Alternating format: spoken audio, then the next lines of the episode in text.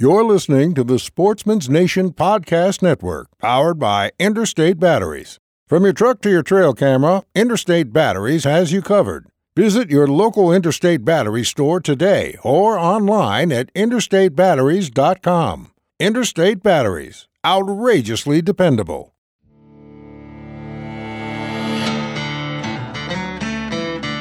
Welcome to the DIY Sportsman Podcast with your hosts, Garrett Prawl and Bujo Boswell.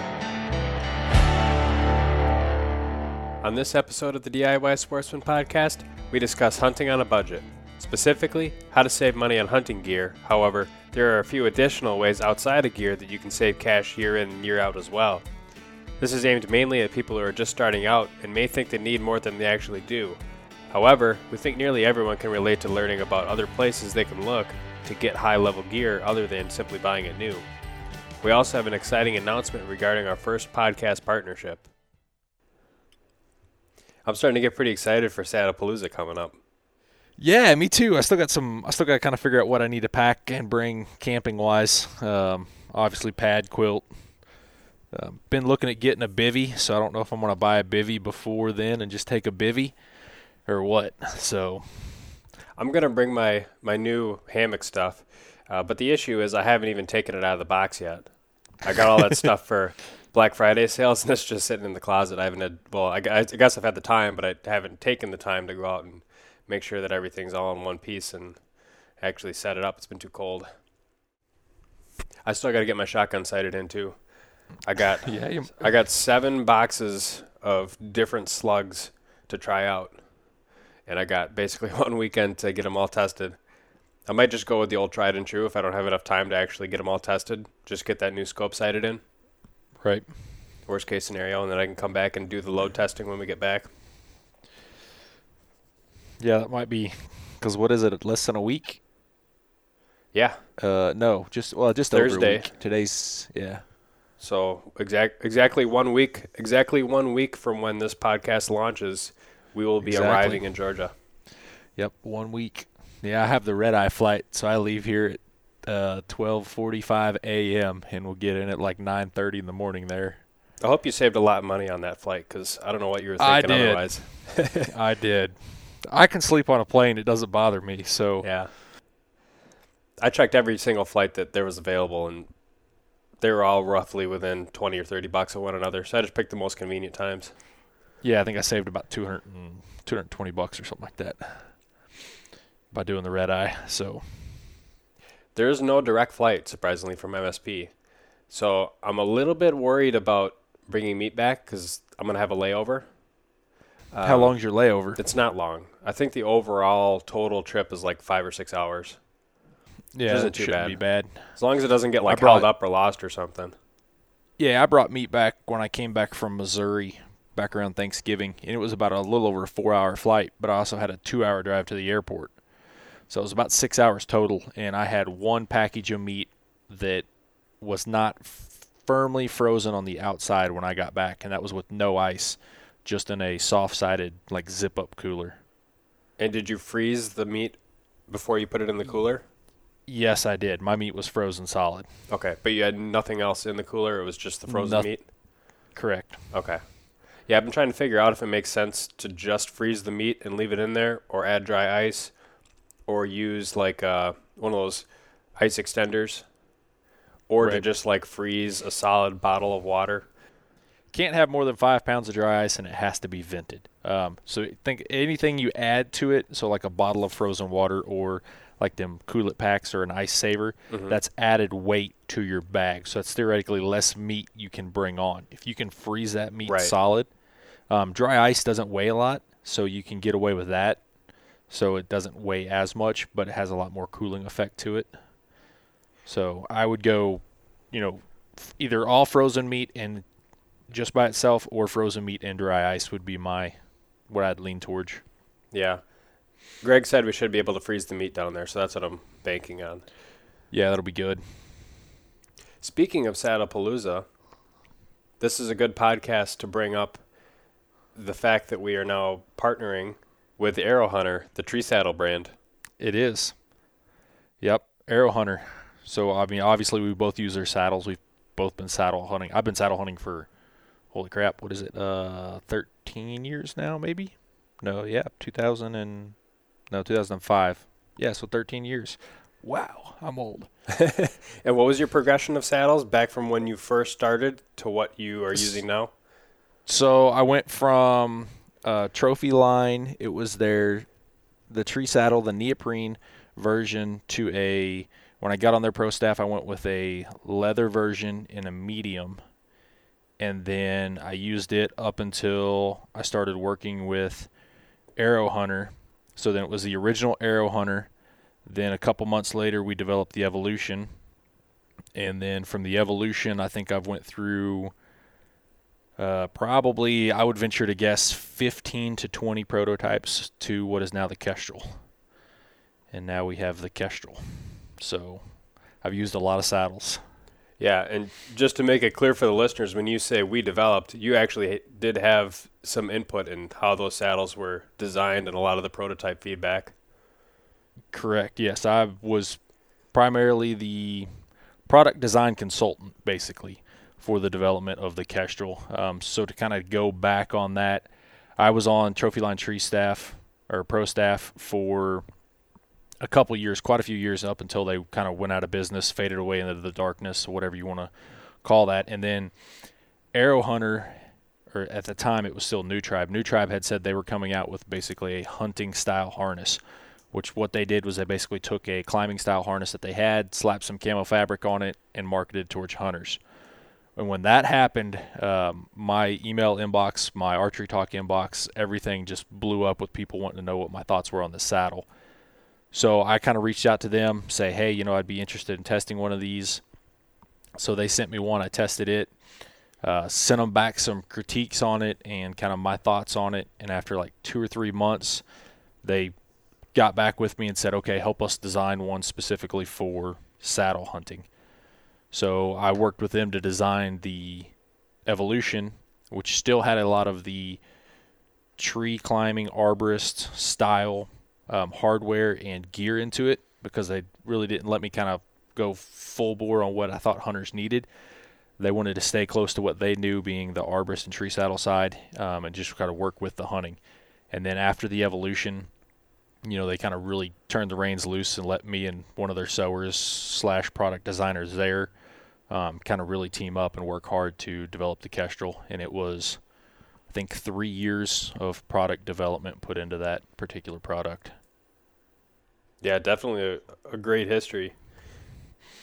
Yeah, it's interesting. Um, never would have thought that just making a couple of YouTube videos with a cheap, crappy camera in college because I found a product that not many people were using, and it boggled my mind why people weren't saddle hunting. It was so amazingly awesome. Um, I didn't understand why people weren't doing it, so I just put a a post on Archery Talk about, hey, I have a tree saddle. I've hunted from it for a while. You know, any questions you guys have, I'll do my best to answer them. And I just started making videos on all the questions I had, and it that's what led me to Trophy Line actually called me and said, hey, you know, we're getting a lot of people saying that the guy you have working for you on YouTube is what you know made me buy a tree saddle, and they had no idea who I was. So they looked me up on YouTube and sent me an email, and it all went from there. And for me, I had bought a Lone Wolf Assassin, I think around 2005 or 2006. It wasn't too long after I had bought my original Lone Wolf Assault tree stand. And I kind of went half and half between those two stands from Lone Wolf. And the Lone Wolf Assassin is not really a true saddle system, but it allows some of the benefits of saddle hunting.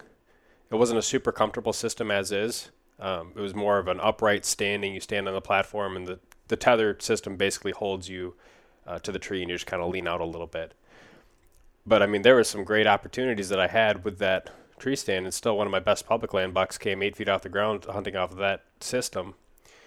And eventually, I started using the assault more and more, just because I wasn't a huge fan of that that whole harness that they had, it was pretty bulky and it was pretty noisy. There was a lot of metal buckles and stuff. So it just kind of slowly faded out. And I just kept using that hang on stand.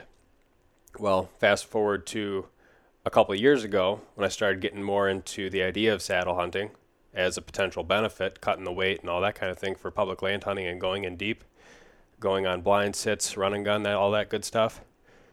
And I started off with the DIY version, which was the sit drag paired with a rock climbing harness. And then last year, that morphed into using the Aero Hunter Kestrel, which is what I used basically on all of my sits last year, and what I probably will plan to use most of the time this coming year. So, for me and for you, and for this podcast, I do think that it's really just like a a perfect match for us to partner up with Aero Hunter. Yeah, I mean, obviously we use different bows, we use different arrows, we use everything else, but that's the one thing that we really had in common was the Kestrel. Um, so obviously, you know, they were looking to to try to do more marketing to get it out there, and obviously they reached out to me to see what I knew, um, and then that's how all this kind of got got paired together. Absolutely. All right, so for this podcast, the gear on a budget. I, it seems like there's a lot of times when I post something about a new piece of gear that I'm using, and it might not be mo- the majority of the people. It might just be like one or two guys will mention something about how it's too expensive or they can't afford it. A lot of guys in hunting are just on you know like blue collar budgets, and you know like for me, I was hunting on a college budget. So were you for a long time. You definitely can't afford what you can with a full time job when you're on a college budget. so I think a lot of the things that I use now are just not because what I had used in the past wasn't effective or didn't work. It's just that now I have more money and I'm able to upgrade things and have more comfort and more effectiveness and that type of thing. Uh, but I, there's definitely some things that I think you and I have both learned along the way that can probably help out a lot of the guys that are really just trying to get into this either from scratch or they don't have a large budget and they think based on social media and TV that they need to buy the latest and greatest stuff. And we'd like to just, you know, provide some more information on that. Yeah, it's the greatest thing is I mean, obviously this is the DIY Sportsman's podcast. So you can do DIY things to save money, but also you don't have to go out and buy the latest and greatest. I know a prime example is me and you've been talking quite a bit off the podcast about the Quivalizer, which is a quiver slash stabilizer mix, and it's a very like 160, 170 bucks just to buy one to try. And then you just posted a couple days ago on your Instagram a photo where you basically took a quiver and strapped it to your DIY stabilizer as something just to try out. So there you saved basically 150 bucks to try a product out to kind of get the the principle or the idea of a product before trying to spend the money to decide whether you really like it or not. Right, exactly. And obviously the advantage was I already had both the quiver and the stabilizer. That stabilizer I put together for maybe oh gosh, I don't even know, probably like twenty dollars worth of materials. I also had access to some machines. I had access to a lathe to do some of the the turning on those parts. But then the quiver, the Alpine Soft Lock quiver, I bought that on eBay for 17 bucks like six years ago, and I used it for a long time. I used it when I shot my mule deer this past fall, that quiver. So there's definitely, and we'll get into this more and more about some of the places you can look to find great gear. Um, and part of it too, it's like if you look at like a PGA Tour golfer, you could give him a wooden golf club and he'd kick my butt any day of the week out on the golf course. So it's in certain regards, it's like more what you do with the gear than the gear itself. It's the Indian, not the bow. There you go. It's really it is. Um, you know, especially speaking of bows, bows are a big one. You know, bows now average around a thousand bucks to get into most you know reputable company bows. Um, but as somebody starting out, you don't have to dive in to pay that thousand um, dollars. Some of these midline or even some of the you know heavy youth line. Like I know Bear used to make a pretty good, um, decent kids bow that would actually go up to you know 60 pounds and was 27 and a half, 28 inch draw length. So if you fit in that range, and it was like 230 or 240 bucks. Um, to get into it. If you can afford that, go for it. Don't be worried about you know if you're if you know your specs. That's the biggest thing is you know if you're getting into it with bows, is go to a shop, have them fit you, and I hate to say it, but a lot of shops probably aren't going to fit you correctly. Um, you know, go to a good shop that can help you figure out what draw weight you need as well as draw length, and even look on the used market. Um, you know, do a little bit of research on what to look for when buying a used bow. You know, make sure the limbs are in good condition, the strings are in good condition. Uh, you know, obviously shoot it a few times to make sure it works, but don't be worried about buying a brand new top of the line bow when you can go with something like a, a used bow or even a midline bow and save a couple hundred bucks pretty easy. Right, and I think one of the side effects of bow companies, you know, the big five or six that are out there that keep trying to make new models every single year, which, you know, over the past like five, ten years, there's not a whole lot of changes from one year to the next. Minor little things that get marketed a lot to try and get more sales. But you look at the bows from five years ago compared to the bows now, yeah, there's some minor differences, but the bows five years ago are still really good bows. And we're talking flagship bows. And if you look at a lot of the sub flagship bow, you know, like the five, six hundred dollar ones, yeah, you give up some speed. You might give up some, you know, performance on like the weight or things like that, but they're still going to kill deer. And even a lower end compound bow is still going to kick the crap out of any kind of trad bow performance wise. And obviously, people still have plenty of success with trad bows. And even with trad bows, don't be, you know, once you know what your draw length is and how much weight you can shoot, again, go to a shop, shoot a couple bows, figure out what that range is for you. You can buy used trad bows relatively cheap, especially, you know, custom one piece bows that people are selling that they've had for a few years.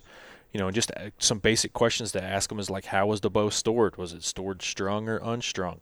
You know, simple questions like this can really improve your investment by knowing the condition in which the bow was stored.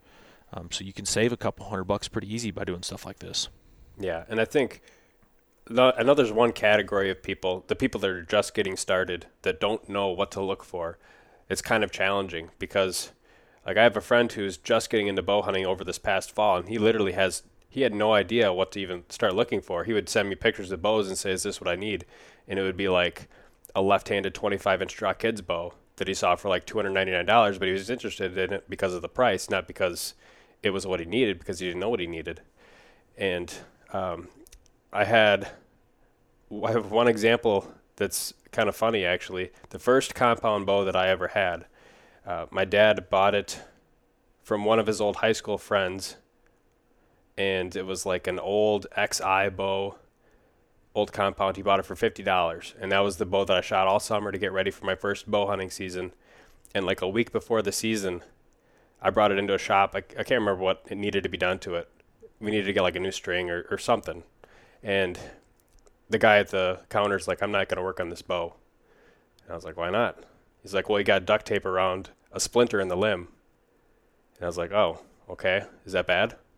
Like literally, I had no idea at that t- that point in my life. I had no idea that that was a terrible thing. I thought it was just maybe like a surface defect or something, not something that was actually dangerous. So this is where finding a resource or finding a friend that has done it before can really help you. If they really know what they're what they're doing, they can help you find a bow that will get you what you need. It's better to be set up with a bow that fits you well than one that's going to cost a lot of money but doesn't fit you well. I worked at a bow shop for quite a few years, and I seen stuff like that every year. You know, a couple times a month, people would come in with a bow that was handed down to them. You know, they wanted to get into archery. Uh, you know, the other shop in town wouldn't work on it because the bow was so old. They just tried to sell them a new one. Obviously, the people didn't have enough money, so they just wanted to try to get what they had up and running. So a lot of times, like when I would when somebody would come in buy a new sight, buy a new rest, you know, I would ask them if they wanted their old sight back. Um, and if not, that we did basically a donation program where they can donate it to the shop. And then when people like that come in and they don't have enough money to buy, you know, a new sight, whatever, we had older three pin sights, you know, that still had the square housing, whisker biscuits, stuff like that off other people's bows that they didn't plan on using that we could give to those people and put on their bow and help set them up their bow with. So look around for things like that. Mm-hmm.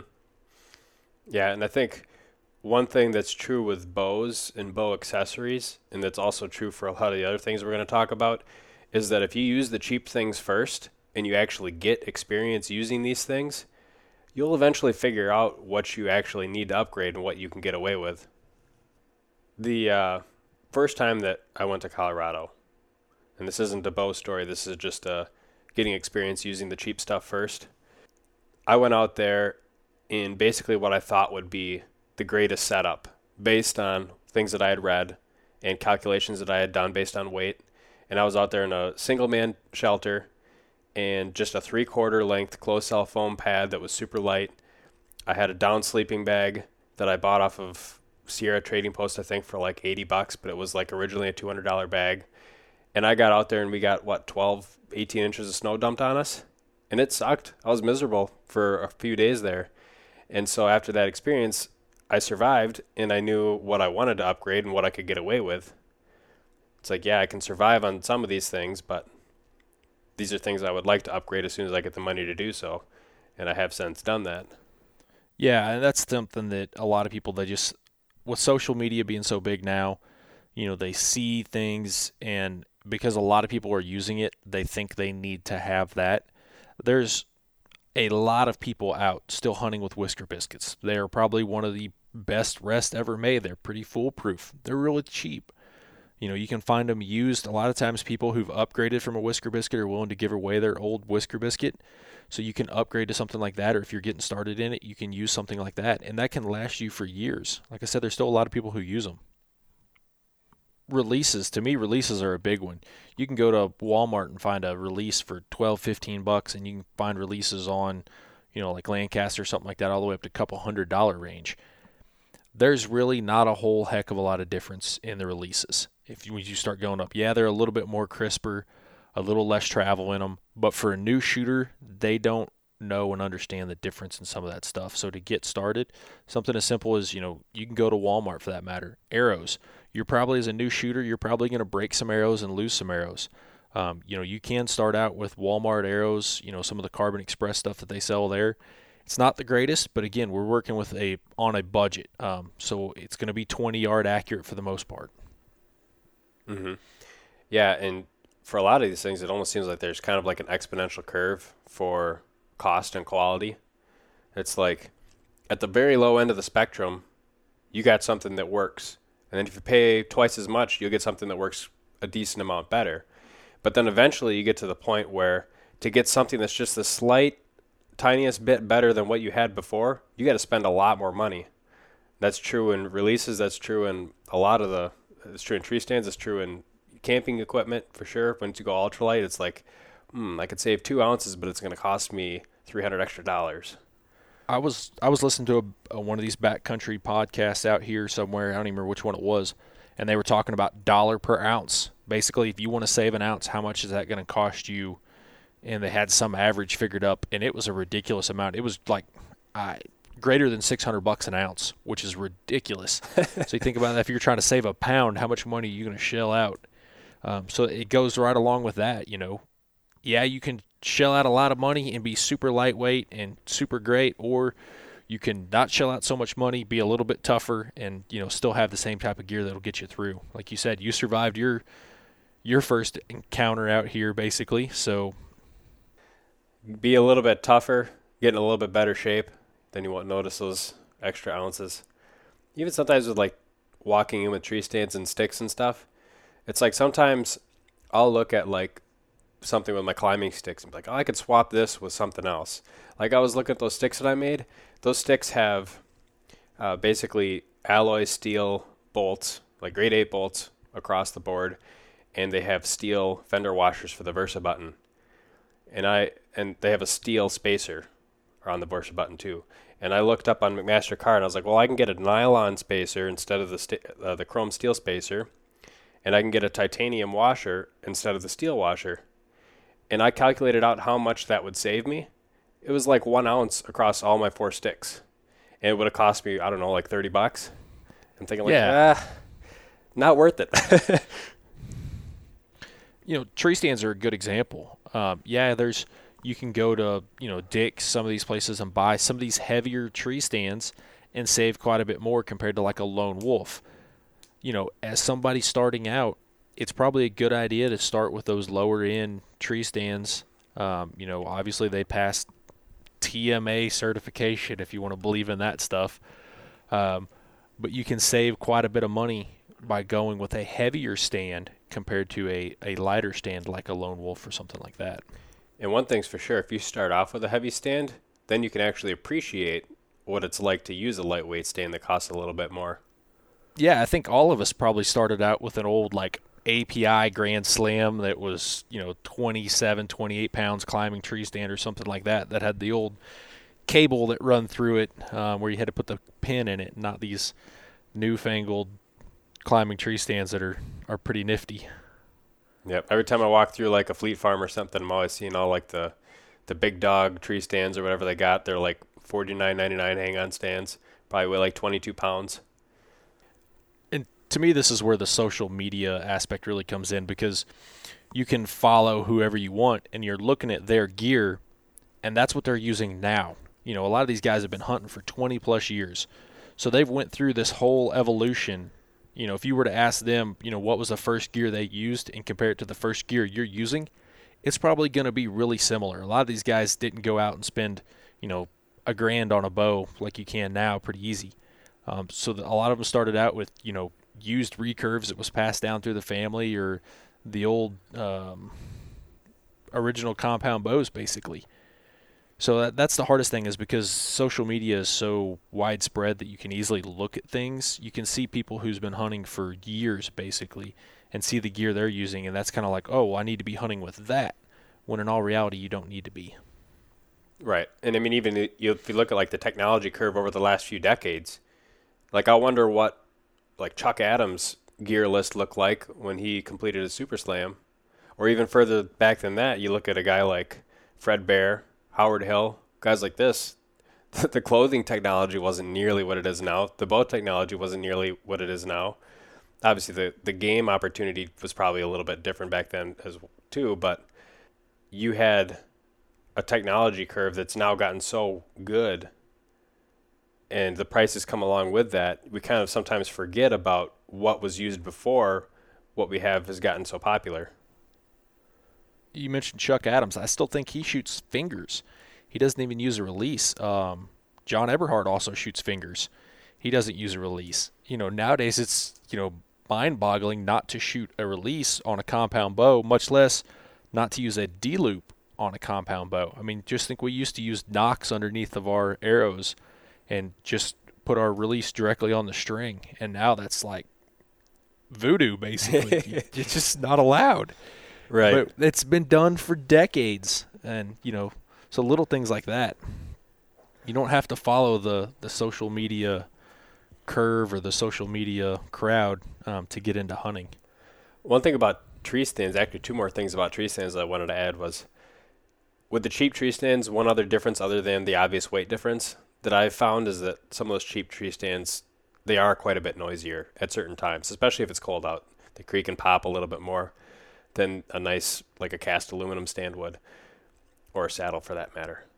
But the other thing with tree stands and anything elevated is you know people are always looking at how they can make their tree stand and their sticks or whatever climbing method they're going to use lighter so that they don't have to carry in so much weight when they're going on a deep hunt. But the thing that a lot of people seem to overlook nowadays is that the lightest and easiest method and the cheapest is to just simply hunt off of the ground where you, where it's applicable.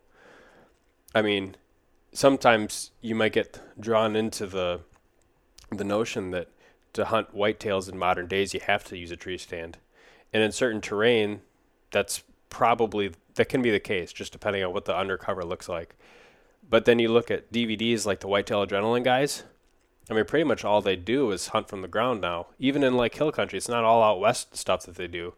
They do stuff where they just kind of still hunt through like hill country bedding terrain, and they do pretty well. So you don't have to hunt elevated, and that's going to save you, especially if you're just starting off. That's going to save you a lot of money and time just trying to figure all that stuff out. One of the biggest deer I have ever seen killed with a bow and arrow was on public land from the ground off of a white five gallon bucket. And this was a probably a 180 typical 10 point. Um, shot it at nine yards off the ground with sitting on a white plastic bucket during the rut. Yep, and it was just like, well, okay, you can pretty much just go out there and sit in the woods, and you're gonna kill deer. you know, so like you said, you you don't even need a tree stand. You know, there's a lot of people out there who just are afraid of heights. They don't use tree stands. You know, they can start out on a, a stool or in a like a, a lawn chair or something like that. Well, and this brings up a good point too. Sitting on the ground is something that a lot of times is more common with firearms hunting. And I honestly think that if people are trying to get into hunting to give themselves a taste of it or just to get the experience and kind of learn if they want to pursue it more, getting a in-state firearms tag is going to be a lot easier way to go generally starting off than to try to get started in archery. It's going it's so much easier of a learning curve learning to shoot a gun than it is to proficiently shoot a bow. And even though you have usually a lot shorter season, there's also a lot more opportunity for people to be moving deer around and like you said, the opportunity or the chance at just sitting on the proverbial white 5-gallon pail and having a nice buck walk past is going to be a lot better during firearm season than a lot of times it's going to be during bow season outside of the rut. Absolutely. You know, first tree stand I ever hunted out of was actually a scaffolding, and I was probably 16 years old before I hunted out of a tree stand. Out of it, and it was a old scaffolding because my dad owned a construction business, and we'd put a scaffolding up out in the back, and that's the first tree stand I ever hunted from. Probably not the safest thing in the world, but before that, we hunted off the ground. That's all we did. Um, so you know, we firearms hunted. That's how I got into hunting, and hunted from the ground. And we spent years doing that. My dad still does it. My dad hates tree stands. Going back to what we had talked about in the podcast that we did about in-season scouting, and how a lot of times, even especially in large areas, it really pays to take your boots on the ground and just don't even set up until you find what you're looking for, rather than just wasting your time in a spot that you know is cold, but it's the spot that you had kind of set in your mind that you wanted to sit at that night. One thing I want to personally try a little bit more next year, I think, especially if I'm hunting the same areas that I did this year, is to literally just stay light, just hunt with the saddle, hunt with my lightweight climbing sticks, and just kind of continue to combine in-season scouting and hunting as much as possible. If I'm on the ground, I'm moving slow through an area. If I find the sign that I want to see, then I can set up. If I don't, then I just keep moving slow until I find that good sign. And then if I don't find what I'm looking for, I end up just not climbing a tree and I head back to the truck. And there's also the opportunity that I come up on a deer that was already naturally moving. I did that last year when I was actually moving from one location to another during the firearm season. I got down from my tree, I started moving over to a different spot, and I just walked right up on a doe. It, I would have been able to shoot her if it was an archery hunt too.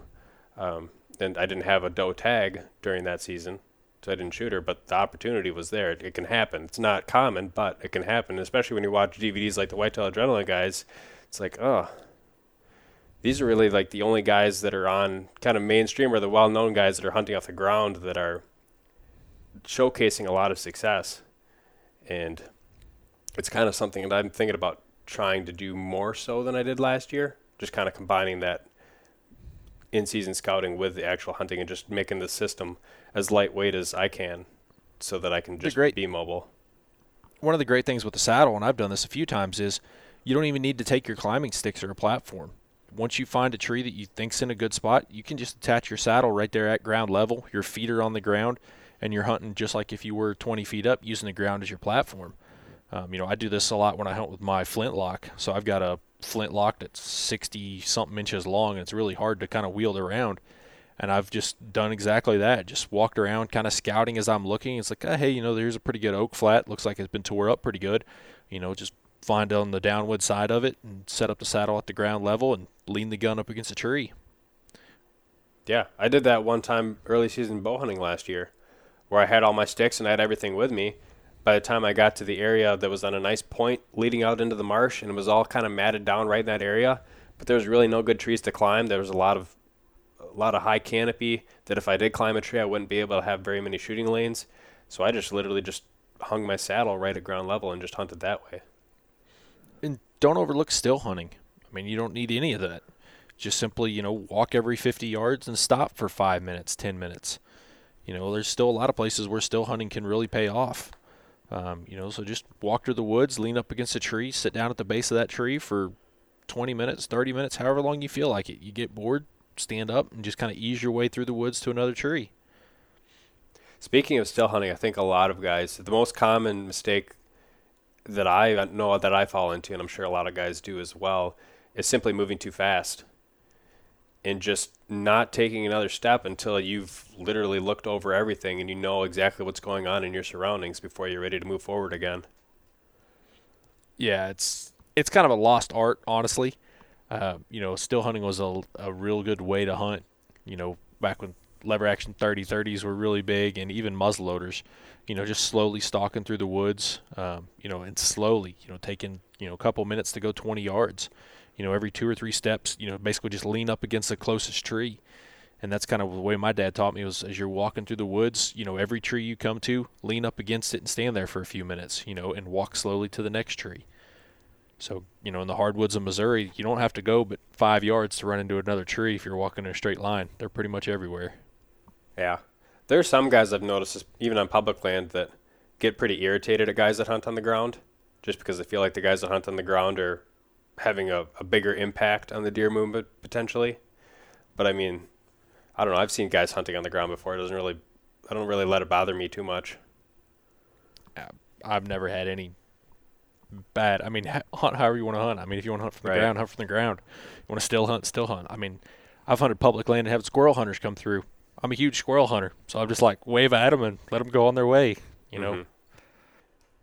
The time of the year right now that we're in tends to be pretty good for finding deals on used equipment or equipment that's discontinued or stuff that they're just trying to phase out so they can release the next year stuff.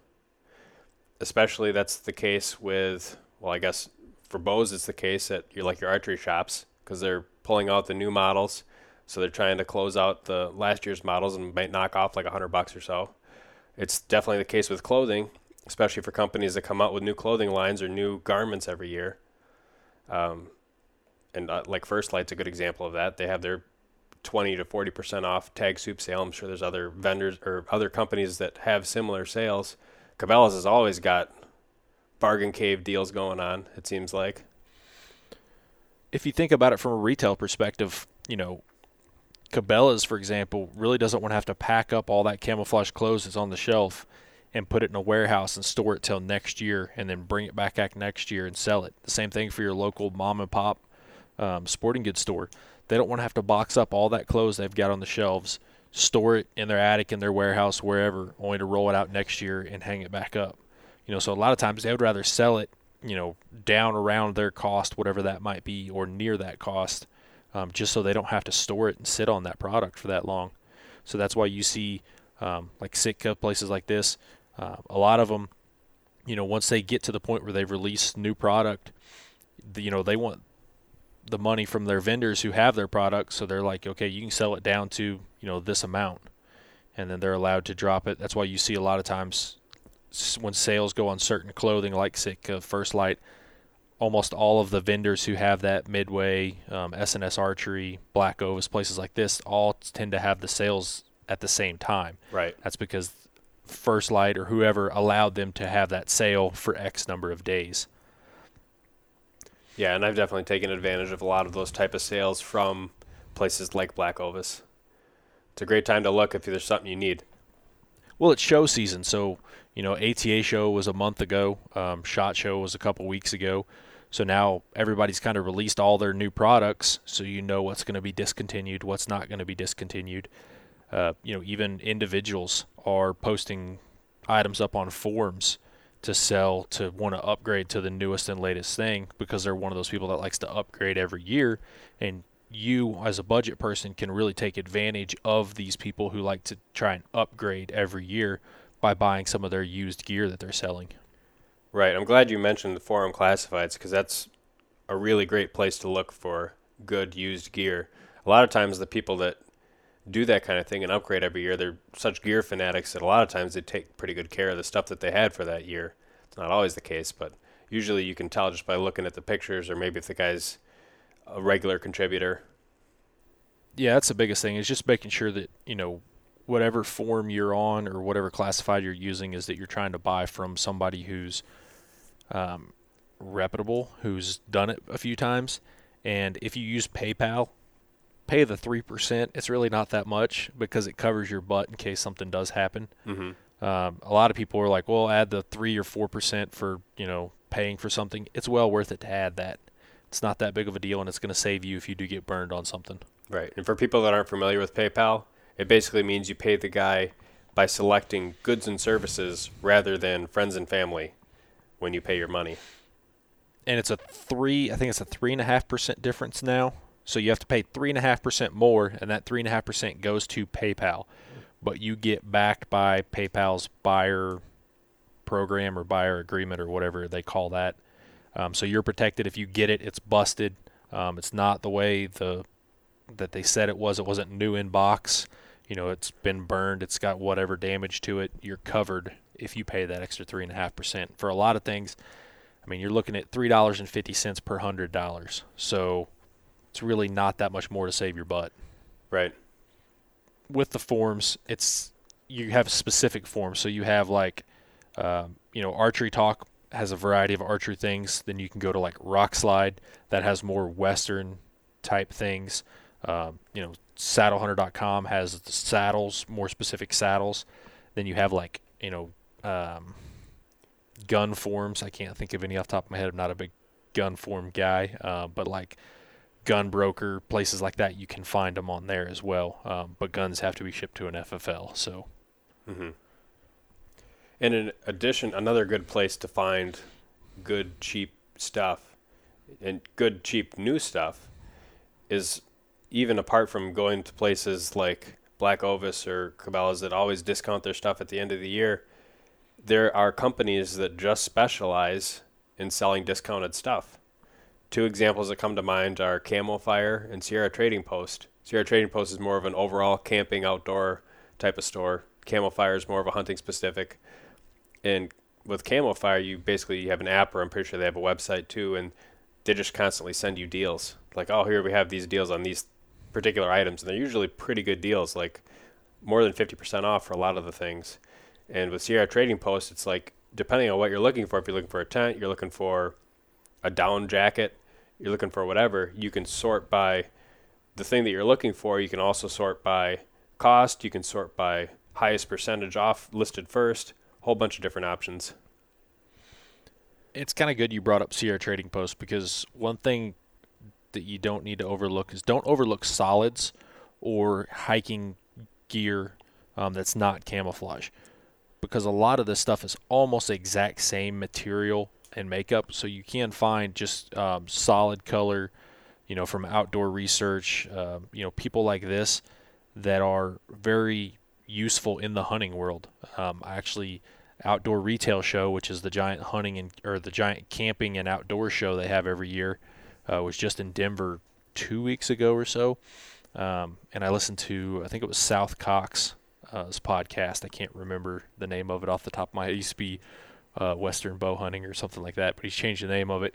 He said something in there that really got my attention was, um, you know, basically he would prefer to go to the outdoor research show because that is three to four years ahead of hunting gear. So the products you see there today will be in the hunting industry in camouflage in three to four years. Because that's where hunting spans from is the backpacking, the ultralight, um, camping side of things, and that gear has translated over into the hunting gear. And he gave a good example of some hoodie that now uh, First Lite has one just like it, Sitka has one just like it, but this company was one that was at outdoor retailer and they had that exact product, same material, everything three or four years before hunting had it. So don't overlook camping and hiking gear and that aspect that might be in solid colors. Right, solid colors or even like the the good old flannel. It's still pretty popular. Worked for Fred Bear. Yep. Donnie Vincent always wears his flannel stuff and just a regular beanie. It's kind of Yeah. become Hey- his trademark now. Yeah. So, and he, you know, obviously it works. You know, so you don't have to necessarily go all camoed out. You know, solid colors work just as well. I know when I was real big into the traditional community and tr- hunted hard with a traditional bow, I hunted from. Uh, I got a still got a wool. I don't remember who made it now. Um, it's a long sleeve wool shirt that's in gray and had wool pants that was like a gray and black checkered, and hunted from that, and it worked well. So I thought you were gonna say a buckskin loincloth. Oh, easy now. No thanks. I'll pass on that one. I'm kind of skinny. I'd get cold pretty quick. Yeah, it's funny you mentioned that the outdoor industry is a little bit ahead of the hunting industry. It kind of reminds me of the industry that I work in, the medical device industry. We're always plenty of years behind, like the technology industries, just because all the regulations that med devices have to go through. By the time something finally gets to market, the technology is outdated by several years. And you think about it, that's kind of how a lot of the original backpack hunters had to start. You know, there wasn't a whole lot of you had the metal frame, pack frame for the military, but outside of that, there wasn't a whole lot of hunting packs designed for packing weight and stuff like this.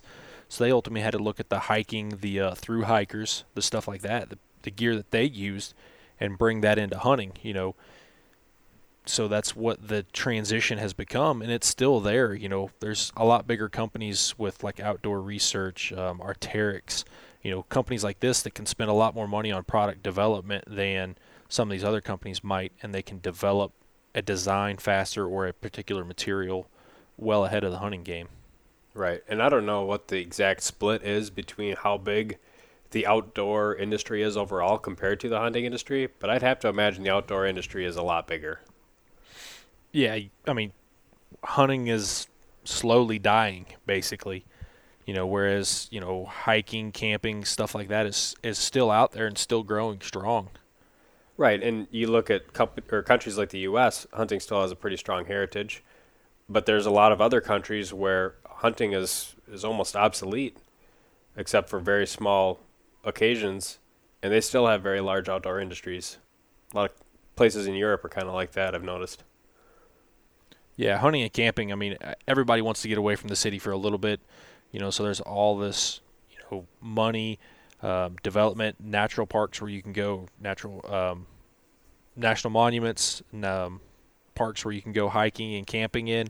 You know, there's still a lot of people who like to do that, whereas necessarily, you know, hunting, you know, they may not want to go hunting, but they'd rather go hike up in the mountains. I mean, here in Salt Lake, we have the Wasatch Front, which is basically the eastern side of Salt Lake City is all mountains.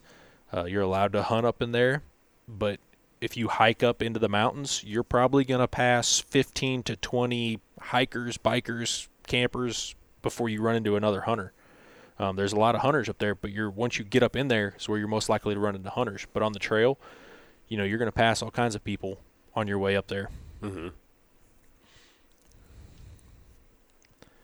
So even with you know, come down to shoes, stuff like that. You know, you don't have to buy expensive hiking boots. You know, you can find um, or hunting boots. You can find hiking boots that are basically going to serve the same type of purpose. You know, and again, it goes all the way back to clothes. There's always gear out there. You know, solid colored pants. You know, from whoever it might be, Dickies. Um, you know, you can go to Walmart buy a solid colored pair of Dickie pants. Um, Carhartts for bibs. You know, get a pair of black, brown, green Carhartt bibs to hunt from. I feel like I remember Dan Infalt saying that there's been plenty of times where he's just gone out after work working at a machine shop wearing his jeans and whatever shirt he was wearing at work because he knew that he was going to have a favorable wind at whatever day and then he just played played his movement smart and made sure he didn't get spotted moving I don't think my dad's ever killed a deer in complete camouflage. He's always got blue jeans on. Um, you know, he spot and stalked a turkey to 25 yards and killed it with a longbow and blue jeans and a yellow shirt. So how that happens, I'll never know. That's pretty so impressive you know, it's there's a a image of hunting out there that you're that you need certain stuff to be you know proficient in it um, when in all reality it's really not you know again it goes back it's the indian not the bow. Mm-hmm. so it's it's a matter of you and if as long as you're out there trying it um, and you get into it and you practice with whatever you have you know you're going to be successful with that. Yeah. And as far as kind of the accessory stuff, you know, we talked a lot about the the big necessities, the weapon, the stand or or hunting style, the clothing. But there's one thing that we didn't really talk that much about, which is things like calls or scents, lures, trail cameras. You don't need them. If you're on a tight budget, you're going to be probably better off really honing in on some of the wood- woodsmanship skills and learning that because if you learn those things first, realistically, you're going to be a better hunter if you do apply those things later on at some point. It wasn't that long ago we weren't hunting without trail cameras. I mean, I can remember having a trail camera that took film still. Um, you know, so they're really not needed. Yeah, they're nice to post up on social media to say, "Hey, look at what I seen," or you know, you can see some really cool stuff on them of turkeys fighting and things like that. But in all reality, like you said, you just don't need them. They're not required to get into hunting. They're one of those things that after two or three years, if you feel like you might need one, you can save up the money, or if you've saved up the money, then you can get one. You know, ultimately, it comes down to, you know, being the most proficient killer you can. Um, so if you have a, a bow, you feel like something on your bow can make you more proficient at shooting, then you know you may want to look to upgrade that before you upgrade a trail camera. Yeah, and we also talked a lot about getting good deals on new or used equipment, but there's also, of course, the fact that some things you can DIY. On the bow side of things, it's a little bit harder, unless you're super hardcore like you with an Osage stave I don't know what you pay for that just, stave or how many hours you put into it, but I cut it down and split it. I went from scratch all the way to bow. Um, you know, so I just wanted to do it. It looked cool, looked like an interesting challenge. Um, I obviously had a modern compound bow, but I, for some reason, it intrigued me. So here I am. Uh, geez, I don't know, probably 12 years later, and I'm still you know, I haven't made a bow in a couple years, but I've monkeyed with some of the ones that I have over here that are half finished. You know, so it's an option. You know, you did a DIY board bow, um, so you went down to the local Lowe's and basically made bought a bought a piece of wood and made a bow from it. Yeah, and I'm trying to think. I mean, outside of the weapon, things that I DIY, most of the stuff that I DIY isn't necessarily things that I need. I've DIYed a lot of accessories on my compound I've DIYed various things for tree stands and saddles and that type of thing. But well, they're not, you, when you talk they're not something you you need, right? But exactly. they help you save money. So that's kind of the thing is you know being able to save money by doing the DIY. Yeah, you really didn't need to make a a quivalizer, but you wanted to see what it was like, so you save money by simply taking the existing stabilizer you had and an old quiver that you weren't using and utilizing it to make a product to help you save money. And if I end up not liking it, I'm no worse for the wear. If I end up liking it, I can either continue to use it or I can decide to buy an actual equivalizer or I can decide to optimize whatever the DIY that I want to do and buy a, a carbon rod and 3D print a, a housing that's just big enough for exactly three broadheads and nothing more. And, you know, it's, it's, it's kind of limited to the imagination at that point, but that's kind of going into the other end of DIY where you go to to try and optimize rather than to save money. And a lot of times you end up spending more money to do that. Yeah. So do you need a, a three pin Fast Eddie XL that's three hundred and fifty dollars when you have a a sixty dollar Truglo sight that works just fine? Yes. You know. I mean, for most people, probably not. I mean, if they're obviously if they can shoot accurately with what they have, they really don't need it. Um, you know, could they simply buy some type of bar extension to extend their sight farther, you know, so that they have more adjustment in their distance.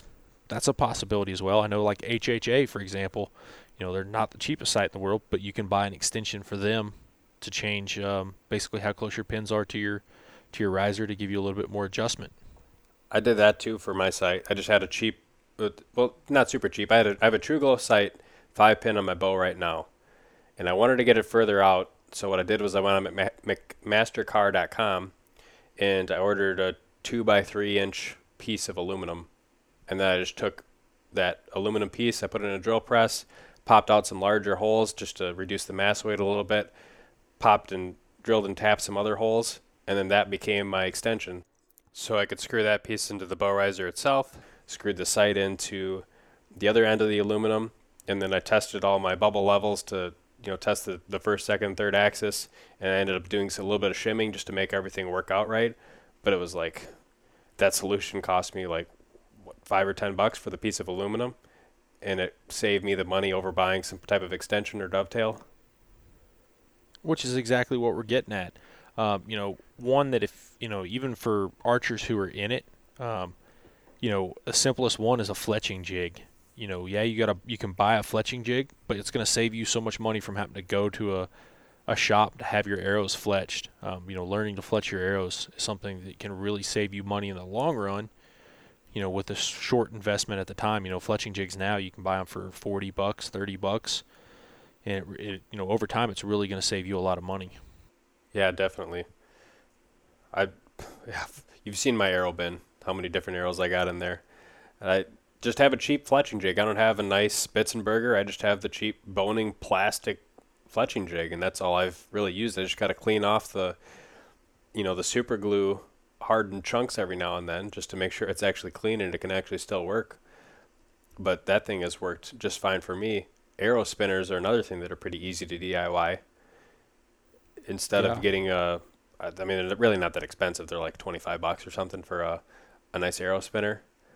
But you could put one together with just some lumber and like uh, some of those little hardware pieces that you use for drawers and like cabinets to, to slide them out. You get the little wheels on there.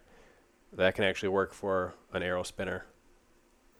I mean, we're getting a little in depth, but I did a, a DIY bow press. Um, that's what I have. I mean, I think it cost me. I bought the the fingers that were cut out for like ninety five dollars, and then the rest of it I welded together and put together myself. So I've got a, a bow press for basically probably 120 bucks and a day's worth of measuring, cutting, and welding. You know, so there's a lot of ways. And I'm sure your bow press is probably a lot nicer than mine. I just have the little portable bow press, the Bowmaster one, which was, oh gosh, I remember, 50 or 60 bucks with the the split limb attachments. But for the amount of yeah. times that I press my bow, it's not very often. It's maybe a couple times a year at most that I actually need to press my bow. I don't need to with my new GX2. I don't need to twist any of the cables or anything to tune. So the only really reason that I would need to press my bow is to reinstall a peep sight or add a twist to the string if it gets out of alignment. That's really all I use a, a bow press for. So by spending 50 or 60 bucks on that Bowmaster, I end up saving myself a lot more and save a lot of floor space over a larger, more expensive bow press and especially like if you take that bow to a shop, a lot of shops have a minimum fee just for putting the bow in a press and pressing it because that's a liability if the bow, if they break the bow or something like that. So there's a minimum. If the bow hits the press, it's going to cost X amount, whatever that might be. Um, and that's just so that if something was to happen eventually, they're going to have enough money to replace whoever's bow they broke. So it may be 25 bucks. So if your bow hits the press, you know, for 10 seconds to you know, basically add a twist to a string or something like that, it's going to cost you 25 bucks. You know, basically you do that five times and you've basically paid for a DIY bow press. Mm-hmm. Yeah, there's a lot of things that if you can learn to do on your own for just, you know, fixing around bows, tying in peep sights, tying on D loops, simple things that, and I, I don't mean to, to tell people to take away business from local shops, especially the ones that know what they're doing, but you can save yourself a lot of money in the long run just by learning to do some of those simple things that'll cost you five dollars here, ten dollars here to get done in a shop. Yeah, absolutely. I mean, like you said, D loops are probably one of the easiest things. I mean, a pair of needle nose pliers and a eight inch, ten inch piece of D loop cord in three minutes on YouTube, and you can learn how to tie one. You know, so that's something that can really save you money, and it's useful to learn because if you are in the field uh, whether you're out west or wherever, and your D loop breaks, something happens, you'll know how to replace it. Um, so that in itself is worth value to know how to replace it yourself in a situation where you may need to replace it. Mm-hmm. Something with you know trying to save money and trying to buy stuff is you know there are some things that I would probably try to shy away from buying used compared to new, uh, like safety harnesses. You know, unless you really know the person that was using it and know that that safety harness you know, didn't sustain any shock, basically, any load into it. Um, you know, I would tend to shy away from things like that. Most tree stands you buy come with the safety harness. I think it's actually required by the TMA. Um, yeah, they're cheap. They can get all twisted and tangled up, you know, but getting into it, that's all you need. You don't need a, a fancy hunter safety system, ultralight, that has three buckles and you're in it. Um, you know, it may take you a little bit more time to put it on, um, but it's going to save you money. Yeah, I upgraded from mine as soon as I could. I hate those little webbing polyester two-inch strap things. It's like a seatbelt tangled mess. but yeah, they work. they work And if you do with them, you usually need to replace them anyway, because they're usually only rated for one fall. Yeah, I think there's actually a program out there that takes in so when people buy a tree stand if they have a safety harness already, typically they have a package safety harness that comes with it. Like I said, I think it's required by TMA. I think there's actually a some type of program out there on the internet somewhere where you can basically request one of those harnesses. So say you purchased a new tree stand and it came with a one of them difficult to put on harnesses and you weren't going to use it.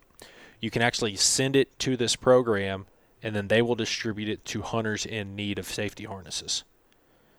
Huh. So there's something like that out there where you can go and get a safety harness. Again, it's not going to be the greatest safety harness in the world, but it's going to be one that's going to save your butt if you fall.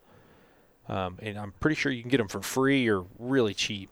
Uh, I don't remember the name of that program off the top of my head, uh, but it's out there. A couple other, I guess, off the wall type ideas to save money.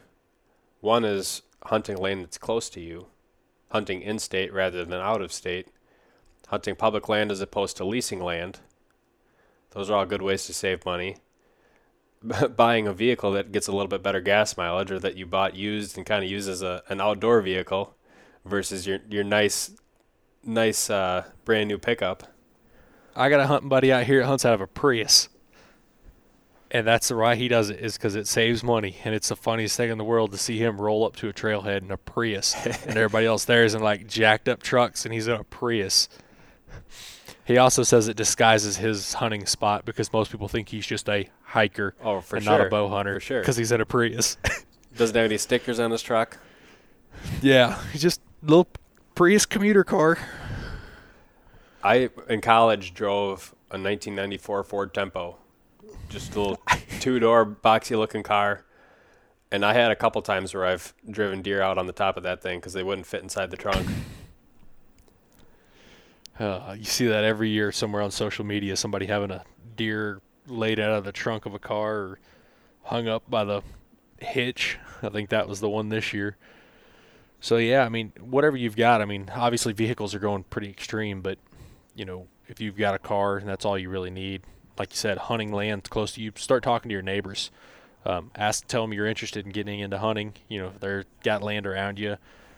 You know, like you said, that's a big cost saver. There is just on gas and leasing property. Um, I don't think I don't. I've never leased land. I've never paid for access to land. So, you know, just knock on doors, try to get access as close to you as possible. Um, that's a big money saver that I just went right over my head. If you hadn't mentioned it, I wouldn't even have thought of it. Yeah, and I guess there's probably a lot of areas in the country where it's just kind of commonplace and it's just part of the norm that you have to get a lease or a hunting club. I was listening to that hunting or the the new podcast on our network, Southern Ground Hunting, and he was saying that in the South, hunting clubs where you got to pay your dues, it's just kind of the way of life down there, and it's something we're not really used to up here. Up here, it's like yeah, if you can get a place that's close to you, if you can get a place that's on public land, you can save a lot of money. That's one of the probably the biggest the biggest recurring cost probably year after year that I can't avoid for deer hunting is gas. And if I have to drive an hour on average to my hunting spots, whether it's in Minnesota or whether it's in Wisconsin, if I'm driving an hour on average every time I go out, that mileage really adds up in the pickup truck. That's a lot of gas.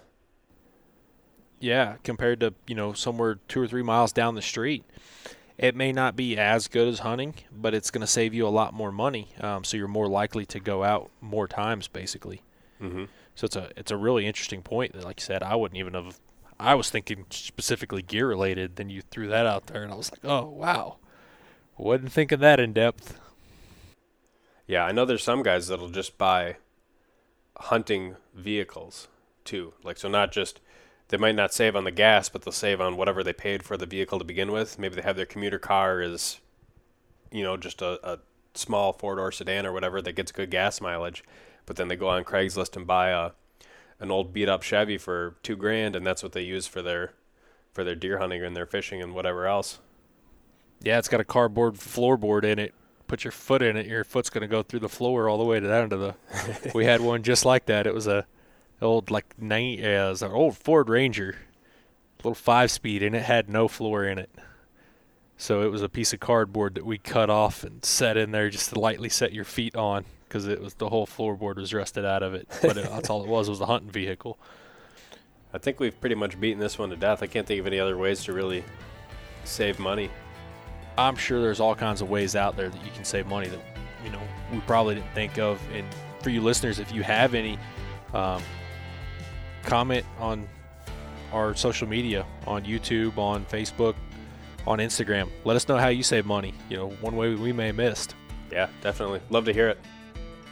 And as always, those places on social media include either the DIY Sportsman Instagram or Facebook pages, the DIY Sportsman YouTube channel, or the Sportsman's Nation Podcast Network social media pages. The network just recently added the Southern Ground Hunting Podcast, and overall, we've been really excited about how everything's been received so far. We appreciate all the comments and feedback that you guys send us, so keep it up. Our next episode will likely be recorded on site at Saddlepalooza, an annual get together for the saddle hunting community down in Georgia, where we'll camp, swap stories and ideas, hunt hogs, and bass fish. Should be a great time.